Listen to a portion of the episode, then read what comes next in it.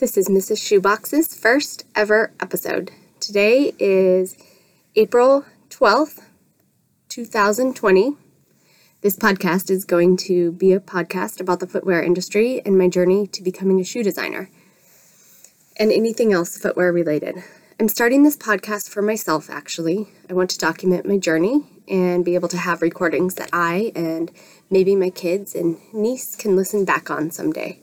When I begin when I begin telling my story, it will be going back in time because I want to tell my journey from the beginning. Right now, however, during my very first episode, I will immediately be going off topic because current events just can't be ignored right now. And I want to journal and talk about this time so that I have it for myself. I'm recording this during the COVID 19 pandemic. This is an indescribable historical time. I can't even explain it. Although I don't really need to explain it because the whole world is experiencing this one thing. As far as I know, it seems to be the only thing anyone can focus on.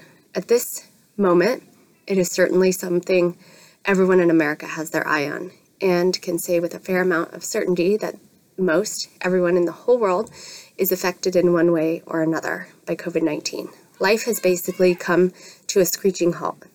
Anyways, I understand people in different geographic regions are experiencing varying degrees of the actual virus, but the economic reach is affecting everyone in one way or another. I am playing catch up with this episode a bit, but hope to keep up for future episodes. As things are developing very rapidly, I live in Southern California in the greater Los Angeles area, specifically Ventura County. On Monday, March 16th, my kids' school was closed with the intention of reassessing for a reopening on March 30th, 2020. On March 18th, we got word that our schools would be closed through May 1st and the process of distance learning began. On April 1st, 2020, we got the announcement that all California public schools should remain closed for the duration of the 2019 2020 school year. Today is finishing the fourth week of closed school. I am now homeschooling my second grader and kindergartner. On March 20th, 2020, California Governor Gavin Newsom issued a statewide lockdown, meaning that Californians should not only or should only leave home to get food, prescriptions, healthcare, and commute to jobs considered crucial. California was the first state in the US to order a lockdown. So we are now on April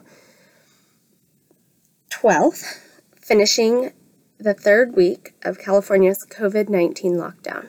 Most businesses are closed except grocery stores, pharmacies, or hospitals. Anyone living through this time is having their world turned inside out for one reason or another.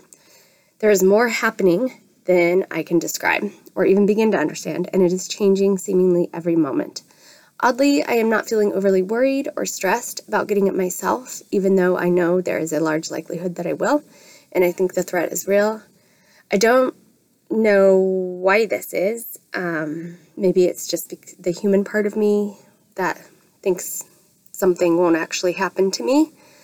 Um, I do find myself worrying about other people getting it and dying and the sadness it will cause. I've been worrying about children a lot, children that do not have a good home life combined with the added stress of this could be really damaging. Um, I worry about friends and neighbors that have lost or are going to lose their jobs potentially and the financial and emotional burden that will take I worry about people dying alone and feeling really lonely and the grief that will cause for those left behind. I worry about women who will likely give birth alone.